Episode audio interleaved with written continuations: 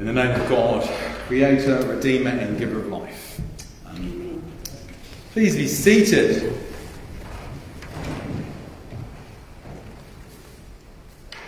So, um, I've been at the beach for about 15 days, and you come back, you know, and your house is kind of full of camping equipment.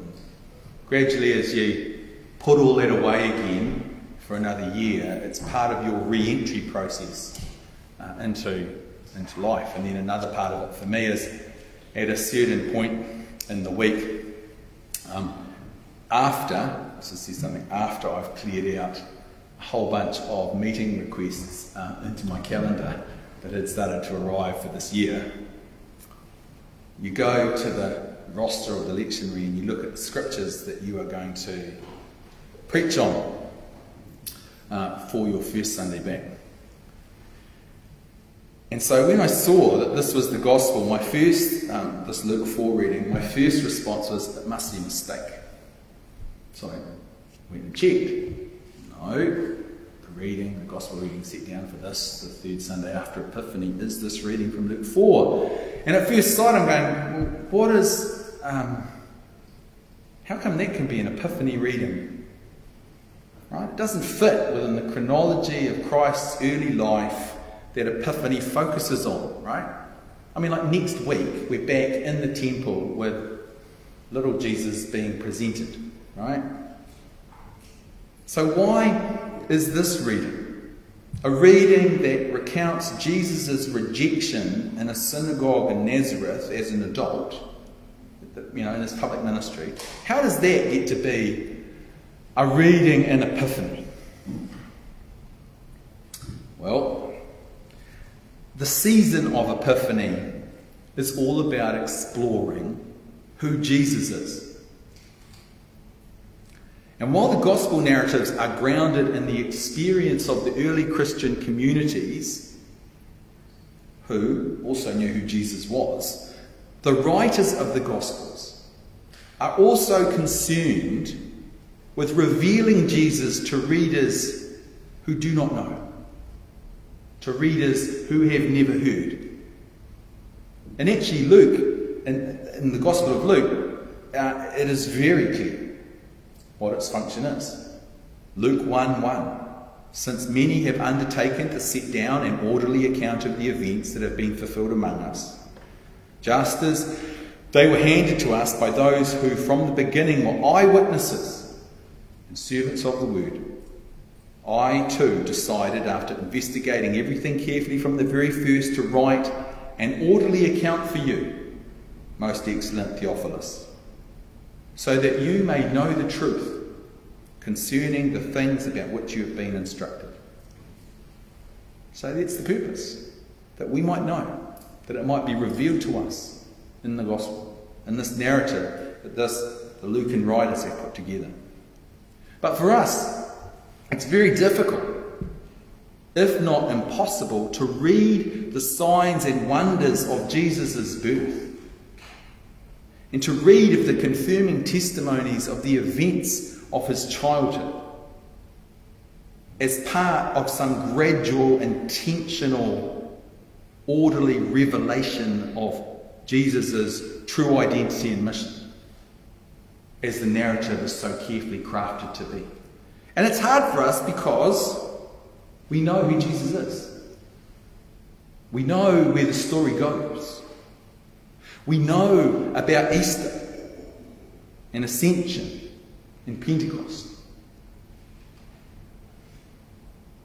Now, in Luke, Jesus is primarily portrayed as a faithful prophet of God's compassion who brings about the salvation of all people.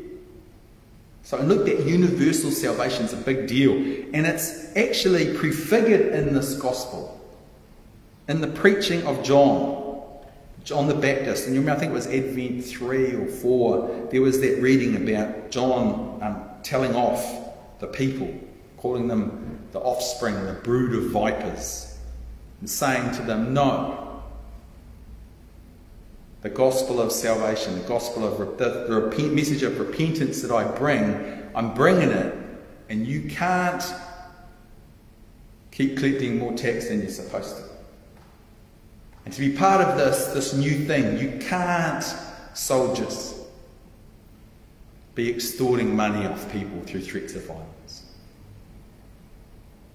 And to be part of this new thing that is coming, you can't ignore the plight of those who have nothing while you hold back the surplus for yourself. Okay? So this is before the events of this gospel reading. And then even in Mary's exchange with Elizabeth as she talks about what God is doing in this moment. She talks about God and she says, He has shown the strength with his arm. He has scattered the proud. He has brought down the powerful from their thrones and lifted up the lowly. He's filled the hungry with good things, and the rich he has sent away empty. So, already in Luke's Gospel, before we get to this reading, this message is being prefigured.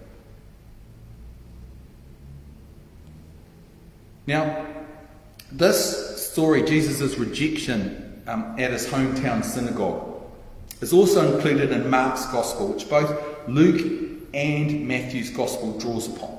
Okay? So scholars generally believe that that's the first one, and you can see it, and it's the first one, first earliest gospel, because both Luke and Mark have the same Markan events. Uh, sorry, Luke and Matthew both have the same Markan events in them, so they've obviously gone to it, put it in there.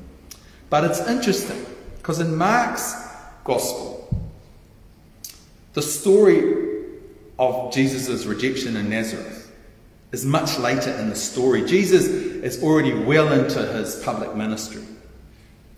He's already got a huge following from healing the sick and the possessed and from challenging the religious authorities of the day. But the writer of Luke moves this story out of Mark and brings it right to the beginning of Jesus' public ministry. Luke 4, the chapter that this is in, begins with Jesus' 40 days of one on one temptation with the devil in the wilderness, immediately following his baptism. And then immediately, then, immediately, when our gospel begins, Jesus, this is immediately, Jesus is leaving the desert after the temptation. Jesus, filled with the power of the Spirit, returns to Galilee and report about him spread through all the surrounding country and he began to teach in his synagogues and was praised by everyone. And then he comes to nazareth. There's no detail about that of, of any other events that the writer of luke chooses to share with us. He takes him from his temptation and his anointing. This is my son in which i'm well pleased. And first public event that the gospel writer wants us to see is this moment in the synagogue.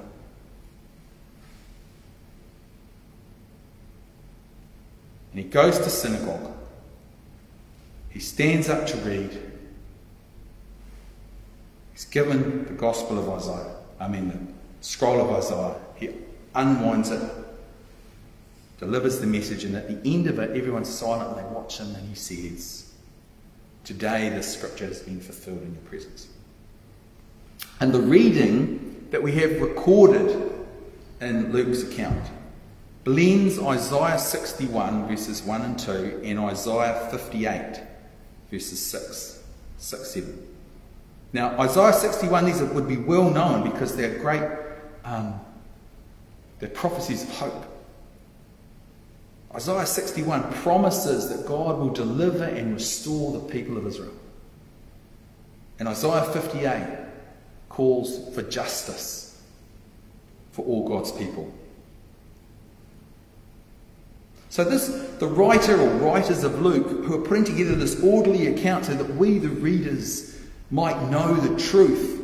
They want us at the beginning of the story to see the intent of Jesus' prophetic purpose right at the beginning so that as the rest of the story carefully unfolds as who Jesus is and what he's come to do and, and as that gradually is revealed chapter by chapter, incident by incident, they want us to know at the beginning and see it in the context of this moment. In the Gospel of Luke, in the synagogue at Nazareth, Jesus declares. It's like his manifesto. It's like the press. It's the launch of the campaign. He declares that by the power of the Spirit, he will restore Israel, and that that restored kingdom will be characterized by justice and compassion for the poor, because that is what God has sent him to do. Beginning Jesus' public ministry in this account, and as the way the Lucan writers do, beginning it with this declaration, it sets the context for all that they're going to show us from now to the end of the book of Acts. Right? Because Luke and Acts are the split book. Right? Everything, all the signs and wonders that are revealed carefully, step by step by step, in this narrative point to God's coming kingdom. And in that kingdom, the oppressed will be set free. The season of Epiphany is all about exploring for ourselves again who Jesus is. Coincidentally, so are the Gospels. And the writer of Luke's Gospel, in today's reading, at the beginning of the story of Jesus' public ministry, lays out for the reader the foundation for their understanding of who Jesus is and what Jesus did. You know, the kind of questions we ask of ourselves, the church asks of us in Epiphany are things like who was Jesus? What was Jesus about? What difference does this Jesus make in my life? Those have always been the questions that the church has asked. And the writer of Luke found an answer to those questions in what Jesus said at the synagogue in Nazareth. And so moves it to the beginning. And the answer to those questions for this writer lay in Jesus' choice of reading. And I'll expand it or add in a little bit more of Isaiah just for emphasis. This is like the Amplified Bible, okay? Isaiah 61. Jesus unrolls the scroll and found, finds the place and begins to read. Isaiah 61. The Spirit of the Lord God is upon me because the Lord has anointed me to bring good news to the suffering and afflicted. He has sent me to comfort the brokenhearted, to announce liberty to the captives, and to open the eyes of the blind another role. We're in Isaiah 58. Is not this the fast that I choose? To loose the bonds of injustice, to undo the thongs of the yoke, to let the oppressed go free, and to break every yoke. Is it not to share your bread with the hungry and to bring the homeless poor into your house when you see the naked, to cover them and to not hide yourself from your own kin? Then your light shall break forth like the dawn, and your healing shall spring up quickly. Then you shall call, and the Lord will answer your cry for help, and he will say, Here I am.